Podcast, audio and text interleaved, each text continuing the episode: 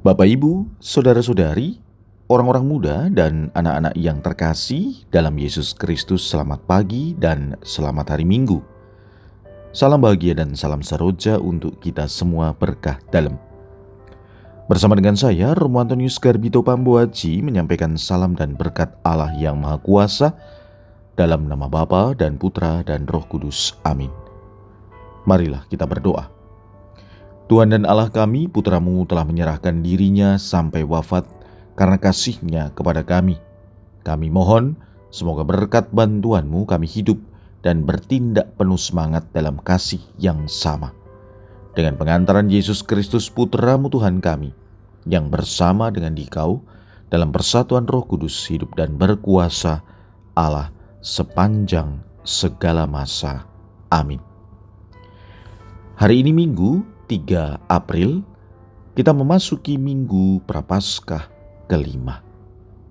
Bacaan pertama dalam liturgi hari ini diambil dari kitab Yesaya bab 43 ayat 16 sampai dengan 21. Bacaan kedua diambil dari surat Rasul Paulus kepada jemaat di Filipi bab 3 ayat 8 sampai dengan 14.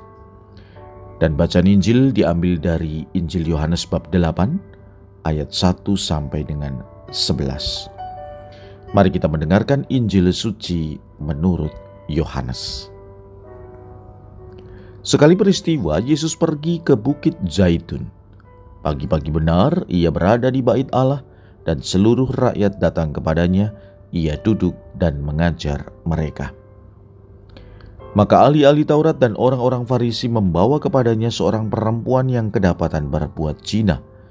Mereka menempatkan perempuan itu di tengah-tengah lalu berkata kepada Yesus, "Rabi, perempuan ini tertangkap basah ketika ia sedang berbuat zina. Musa dalam hukum Taurat memerintahkan kita untuk melempari dengan batu perempuan-perempuan yang demikian." Apakah pendapatmu tentang hal itu? Mereka mengatakan hal itu untuk mencobai Yesus, supaya mereka memperoleh sesuatu untuk menyalahkannya. Tetapi Yesus membungku, lalu menulis di tanah dengan jarinya.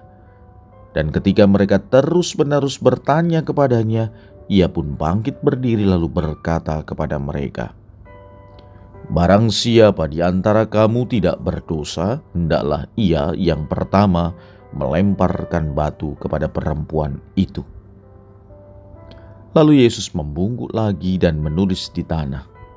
Tetapi setelah mendengar perkataan itu, pergilah mereka seorang demi seorang, mulai dari yang tertua. Akhirnya tinggallah Yesus seorang diri dengan perempuan itu yang tetap di tempatnya.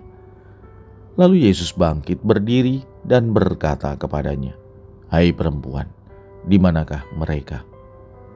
Tidak adakah seorang yang menghukum engkau?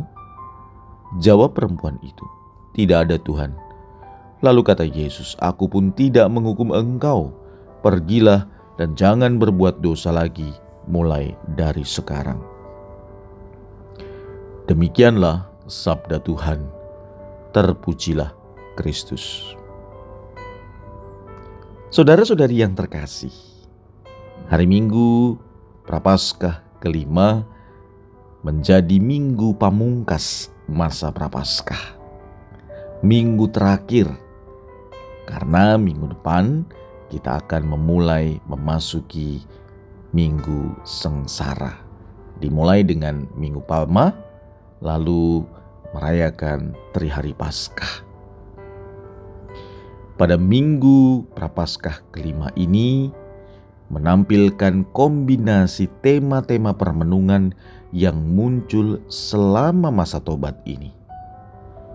Inti permenungan selama masa ini adalah bahwa belas kasih Allah terwujud nyata dalam diri putranya, Yesus Kristus, yang senantiasa memanggil dan mengundang kita pada pertobatan yang harapannya tidak hanya berhenti pada niat tetapi sungguh mewujudkannya dan mengadakan pembaruan diri selaras dengan apa yang menjadi kehendak Allah. Kasih Allah dan pertobatan manusia menjadi dua tema yang terus-menerus digemakan, supaya kita selama masa ini sungguh memahami dan menghayatinya. Saudara, kisah Injil yang tadi kita dengar tidak asing bagi kita. Bahkan kita hafal bahwa orang-orang Farisi dan ahli-ahli Taurat itu datang kepada Yesus untuk menjebak Dia bukan untuk bertanya dalam arti yang sesungguhnya.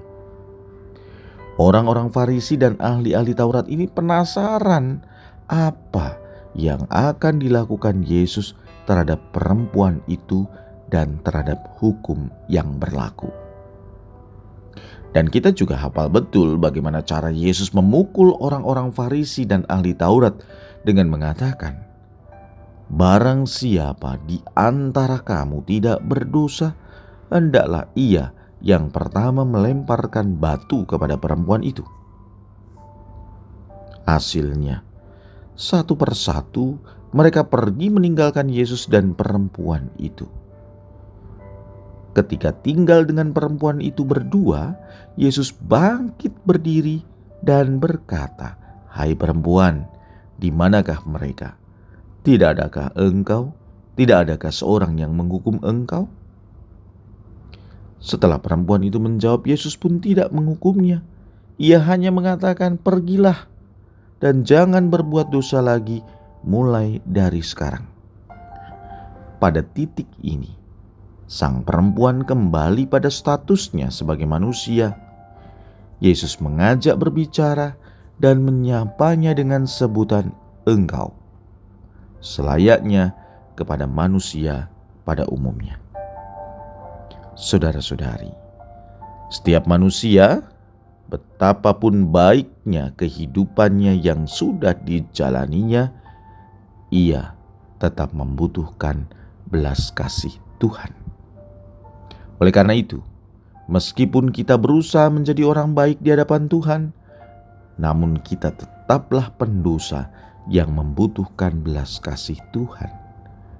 Kita harus senantiasa merendahkan diri, merasa tidak pantas, sehingga juga tidak mudah menghakimi orang lain.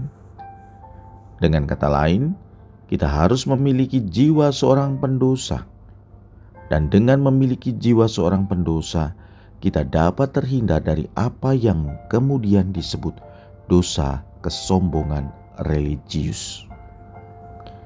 Yesus tak menghukum, tetapi juga tak memaafkan perempuan itu. Yesus hanya menempatkan perempuan itu sesuai dengan martabat aslinya.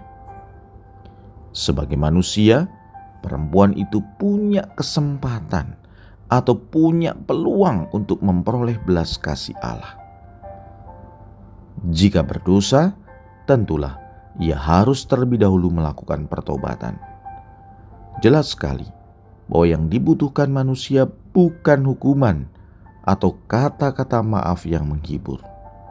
Manusia membutuhkan kesempatan untuk mengalami dan menikmati belas kasih Allah.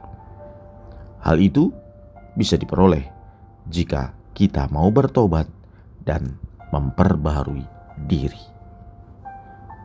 Marilah kita berdoa. Allah Bapa yang penuh belas kasih, kami telah menerima sabdamu. Maka kami mohon, semoga kami senantiasa diterima sebagai anggota putramu yang hidup dan berkuasa sepanjang segala masa.